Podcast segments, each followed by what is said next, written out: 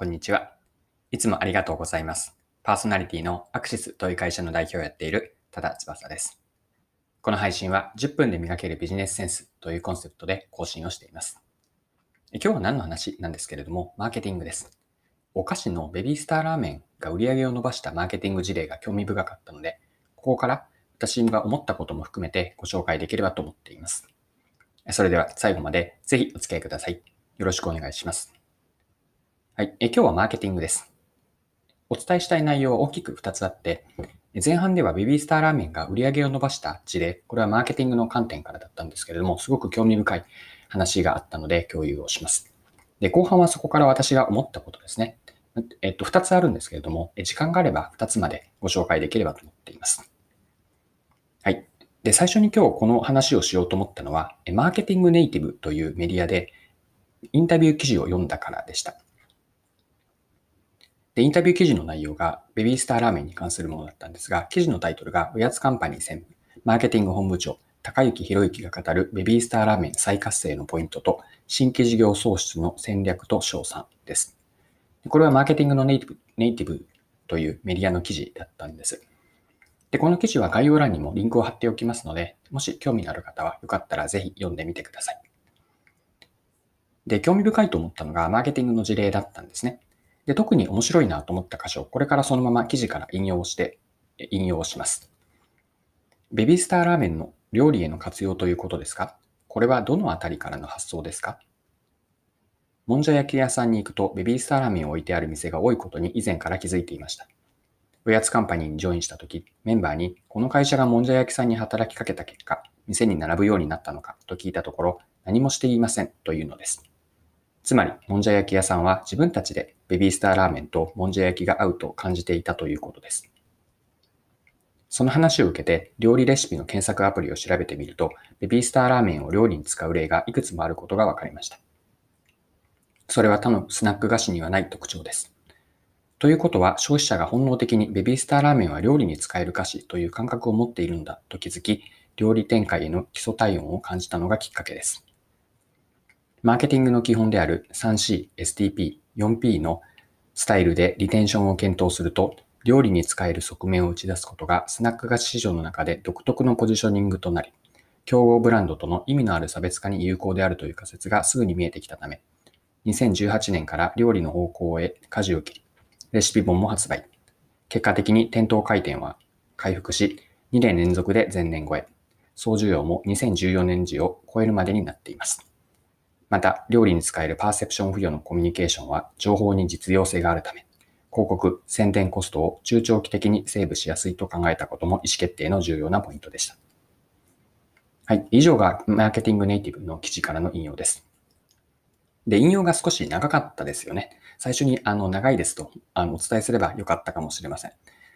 で、話が長かったなと思ったので、引用の部分ですね。整理してみますね。で、整理すると、私の着眼点、この面白いと思ったポイントは3つあって、想定外の使われ方、ベビースターラーメンのもんじゃ焼きでの使われ方ですね。で、ポジショニングの変更、これが2つ目に面白いと思ったこと。3つ目が、そこからマーケティング施策につなげて結果を出したことです。で、それぞれ補足をすると、おやつカンパニーにとって、これはベビースターラーメンの会社ですね。おやつカンパニーさんにとって発見だったのは、お菓子として売っていたベビースターラーメンが、もんじゃ焼き屋さんで、もんじゃ焼きのトッピングの具として使われていたんですよね。これはおやつカンパニーにとっては想定外の使われだ使われ方だったんです。で、料理レシピサイトで調べたところ、ベビースターラーメンが食材とか具としていろいろな料理に使われていることも分かりました。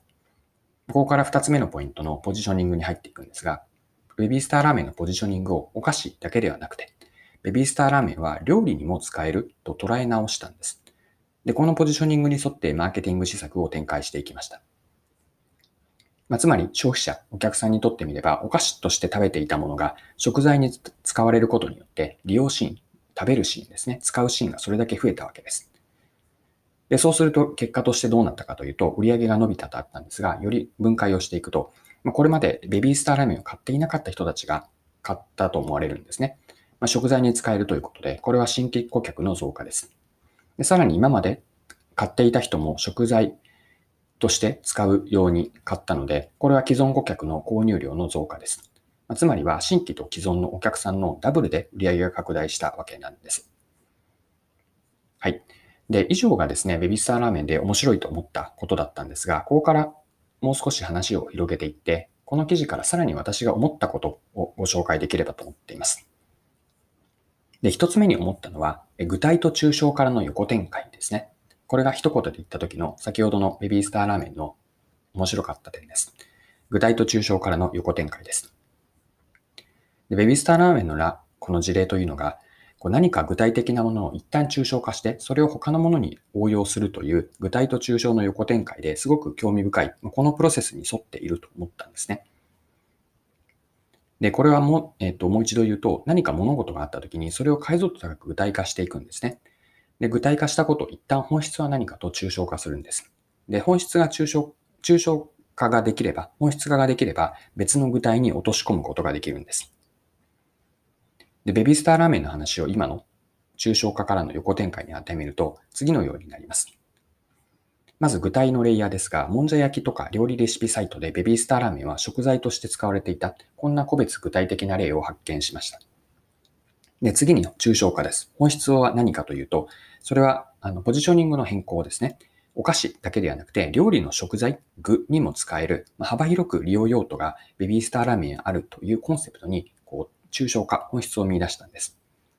で、このコンセプトに沿ってマーケティング施策を実施しました。これが横展開、応用ですね。